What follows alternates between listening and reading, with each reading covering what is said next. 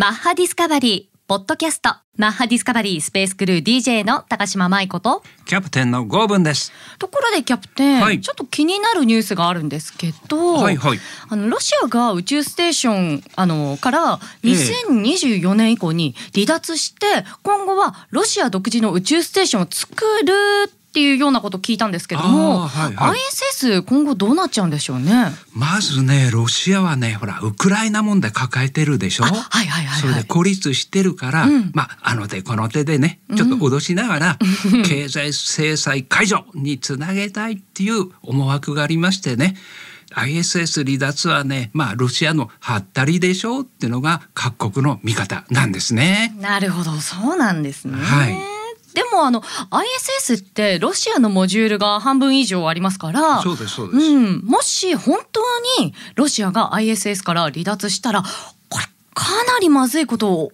起きますよね。そうですねあの確かにね ISS ってロシアの役割ってでかいんですよ。うんまずねロシアのこの ISS のモジュールはね宇宙飛行士のこの生活や実験に使われてますし、はい ISS のね宇宙飛行士の送り迎えはいはい。とかあの物資輸送なんかもね、ロシアが実は中心なんですね。あらじゃあ結構肝ではあるんですね。そうなんですよ。そしてあの ISS は2030年まで延命するって言ってましたけども、はいもしロシアがい ISS から離脱した場合は、ええはい ISS は運用停止で、はいあの破棄する以外に方法ってないんですかね？いやねロシアの離脱のの影響はまあもちろん大きいんですけど、はい。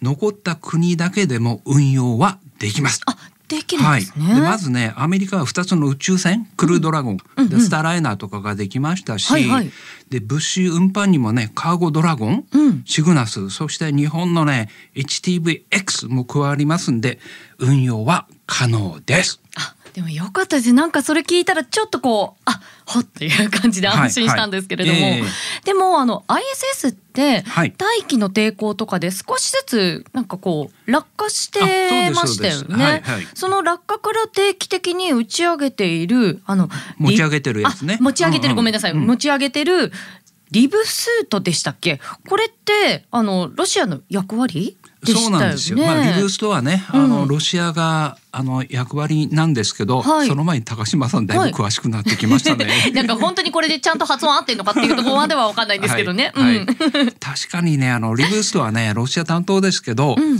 グラマンのねアメリカのねはい。シグナス補給船もリブーストできますから、うん実は大丈夫なんですね。なるほど。だからはいいろいろとまあ要素があるわけですね。です大丈夫だね。そうですそうです。でところで、はいあのロシアは現在の ISS を捨てて、はい新しい宇宙ステーションを作るとも言ってるみたいなんですけれどもね。はい新しい宇宙ステーションははい地球を回る ISS なんですかね。あそれとも、月を回るゲートウェイのような宇宙ステーションなんですかね。はい、まあその前にですね、はいこの経済制裁されたうん。現在のロシアはですよ、はい。宇宙ステーションどころか重要不可欠なね軍事衛星も予算不足でまともにですね稼働してないんですね。だからそこでね新しい宇宙ステーションの建設なんてのはまあかなり無理だと思いますけどね。でもそうですよね。なんかそう言われるとああそっかーって今思っちゃいましたけれども、はい。はいところであのキャプテンが先ほどおっしゃった、はい。日本の HTVX こちらは何ですか、あえーとね宇宙ステーションにはい物資を運搬する補給船コウノトリの後続機なんですね。じゃあ今までのコウノトリと後続機こちらの違いはどんな感じなんですか？えーとね後続機はね積載量がですね大きさ変わんないのに1.5倍近く増えました。あらだいぶ増えましたね。4トンから約6トン、うんうん。そしてね開発費がねなんとね680億円かかってたのが、実は350億円と激減したんですね。あ。すごい。よってこの運搬コストがね大幅に低くなったのが特徴なんですね。う。ーん。いやコウノトリは運搬船ですから、はい。まあちょっとまあ言い方失礼ですけど地味な存在、まあ確かに ね。はい。ではあるんですけれども、はい。ISS にとっては必要不可欠な生命線の船っていうことなんですよね。まあこの後続機のスペックアップを嬉しいですね。そうなんですよ。それからね、皇族機はこの物資をね届けて離脱した後になんと、うん最長ですけど1年半もの期間、実験棟として宇宙でも活躍できるんですよ。あ、すごくないですか？ただの一般船じゃないんですね。ついでにね、あの月軌道を回る宇宙ステーションゲートウェイはいはい。の建設にもですね参加予定なんですよ。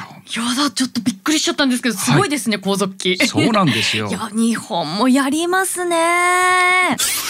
FM Maha Discovery そう、キャプテン、突然なんですけど、はい。私最近ゴルフをちょっとね、あのちゃんとやってみたいなって思ってるんですけど、はい。キャプテンゴルフお得意そうですよね。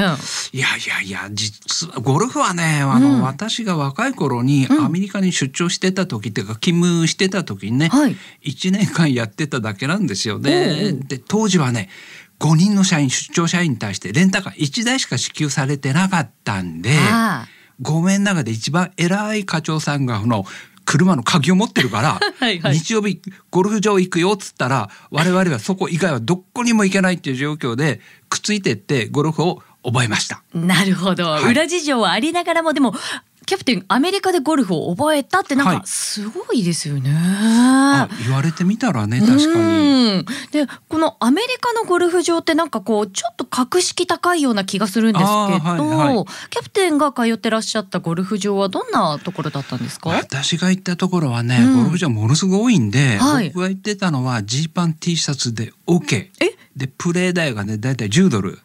まあ至ってね庶民的なゴルフ場でしたね。ただね、うん。コースはねすごい本格的なんですよ。えー、っていうかまずジーパンでいいんですか？そうなんですえー、意外。ええ。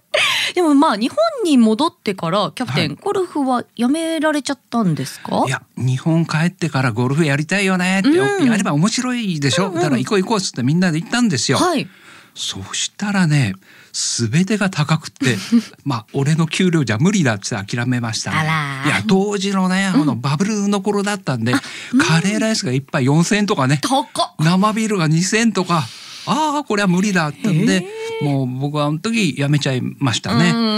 ところでこの高島さんサップが得意ですよね。いやまだまだねそんな得意ってほどじゃないんですけども、ええ。サップは見るのもやるあのするのも好きなんですけど、はあはあ。うん。あの旦那さんも好きなのであの先日は子供もちょっとこうね巻き込もうかなということでへ SUPU っていうまあサップの団体があるんですけども、ええ。そこ主催の夏休みのサップ体験っていうのが茅ヶ崎であって。でそうで子供を連れてって早速やらせてみたりとかしましたね。ワンコインでできるんで。あ、うん、そうですか。高島さんってあの、はいはい。サップのヨガのインストラクターじゃないですか。あはいはいはい。まあどこへ行けばねサップヨガを教えてもらえるんですかね。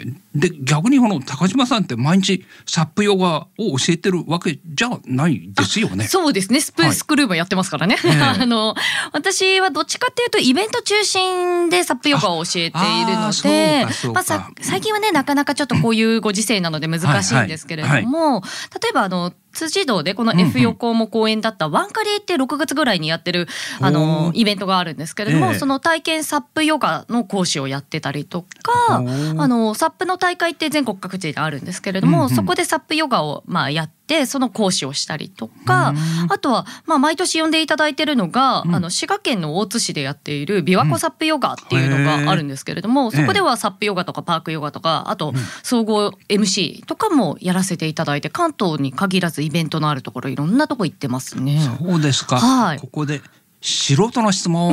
なんでしょう。なんでねサップボードの上ではいわざわざヨガをやるんでしょうかね。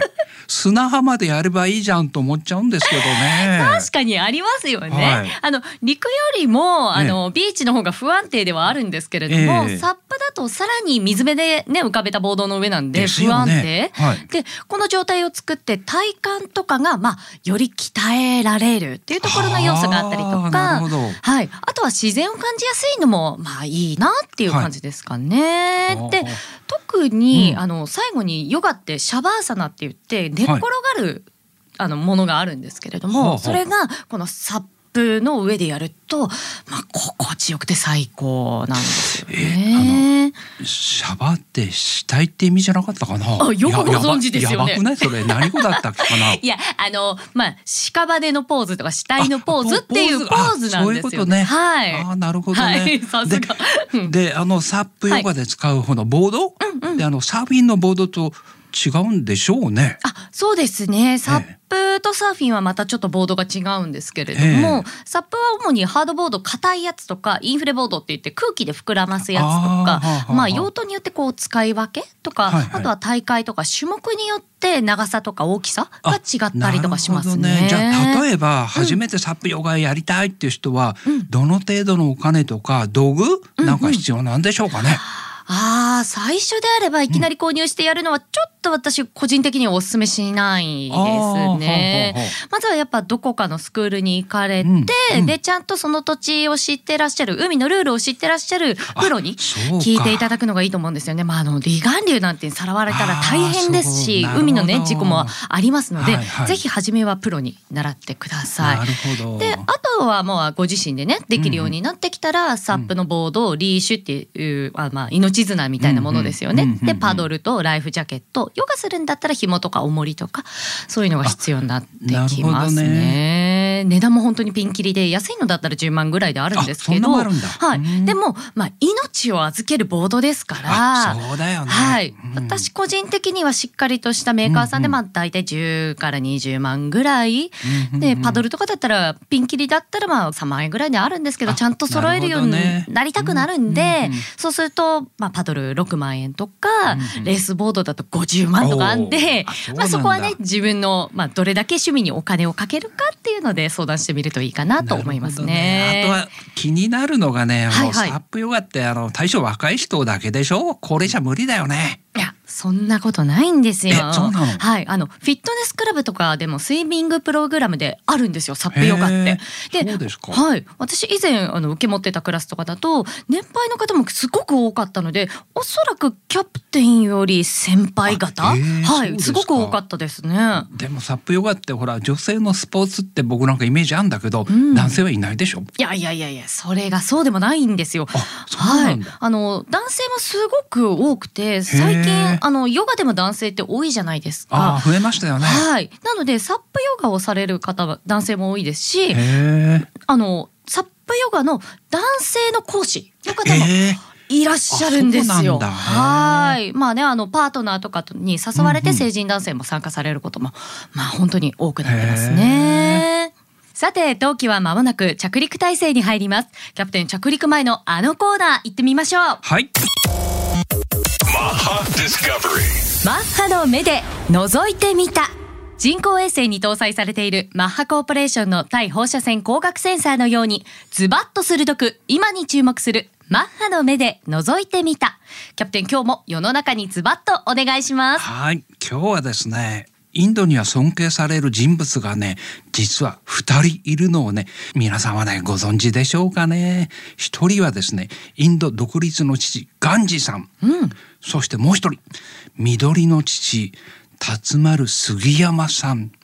今日はですね、杉山辰丸さんの物語なんですね。はい彼はね、1919年、福岡県に生まれまして、父は小説家。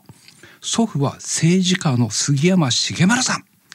で祖父がねアジアにですね出張した時にですね欧米諸国に食い物にされて苦しむこのアジアの人々の姿を見て愕然としたんですね。これはダメだアジアを救わねばと農場を作ってアジア人留学生を呼んで近代農業を教えたんですね。はいところが父も祖父も志半ばで死んじゃったんですよ。で残されたね、えー、辰丸さんはですね16歳。はい。そして祖父のね遺言はですよ「お前がアジアを救うんだ」なんですって。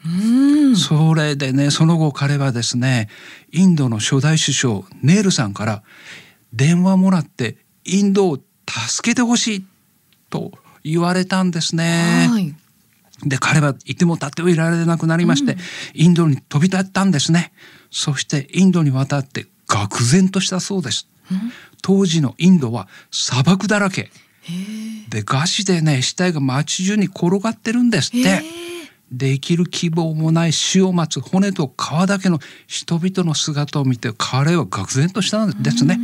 そこで彼はですねこの現状をですね変えるのは農業しかないと決断しましてね、うん、砂漠を農地に変えよう。そうするにはどうするべきかって悩んだ結果、うん、ユーカリの木を植えることを思いついたんですって。うん、で各村を村を訪ねて歩いてねえー、ユーカリを植えて砂漠を農地に変えましょうと訴えたんですけども、うん、誰も協力者は現れません。うん、今日生きるのがっていうよりね今を生きるのが彼らは精一杯だったんですね。でも辰丸さんは諦めないでたった一人でユーカリを今度一人で植え出したんですね、うんうん、朝から暗くなるまでとにかく一人でユーカリを植え続けてる姿を見たら一人二人ポツポツと仲間が現れました、うん、そしてやがては大勢の人間が集まってインドの砂漠にですねよいしょどっこいしょの大勢の掛け声がね響き渡ったんですね、こ、うん、れで砂漠はですね豊かな緑地そして農地に生まれ変わったんですけども、うん、この砂漠の原因ってねシュワリックレンジ山脈っていうのがあるんですよ。はいはい、でこれを緑化しないと、うん、砂漠化は止められないと彼は言い出したんですね。うん、ところがねこの山脈ってね、うん、3,000キロあるんですよ。あら結構、日本列島より長いんですよ。で誰もがね女絶対できるわけねえだろこんなことと言ったんですが辰丸さんが何て言ったかっていうと不可能と思わなければ可能なんですって言ってですね。日本のですよ、うん、自宅も農園も全ての財産を売り払って当時のお金で140億円の資金で山脈の緑化を始めたんですね。ところがね彼も祖父とお父さんと同じようにね、うん、志半ばで病に倒れて実は死んじゃったんですね。うんところが残ったインドの方々がですね。彼が命を懸けて我々のために緑化してくれたんです。我々も命を懸けて彼の緑化を守り増やします。と言ってですね現在はですよね3,000キロの山脈はですね全て緑の山々になったんですね。でインドの人々の餓死を地獄から救った英雄はですねグリーンファーザーとしてインドで今でも語り継がれているんですね。このお話はあなたのハートに届きましたでしょうか？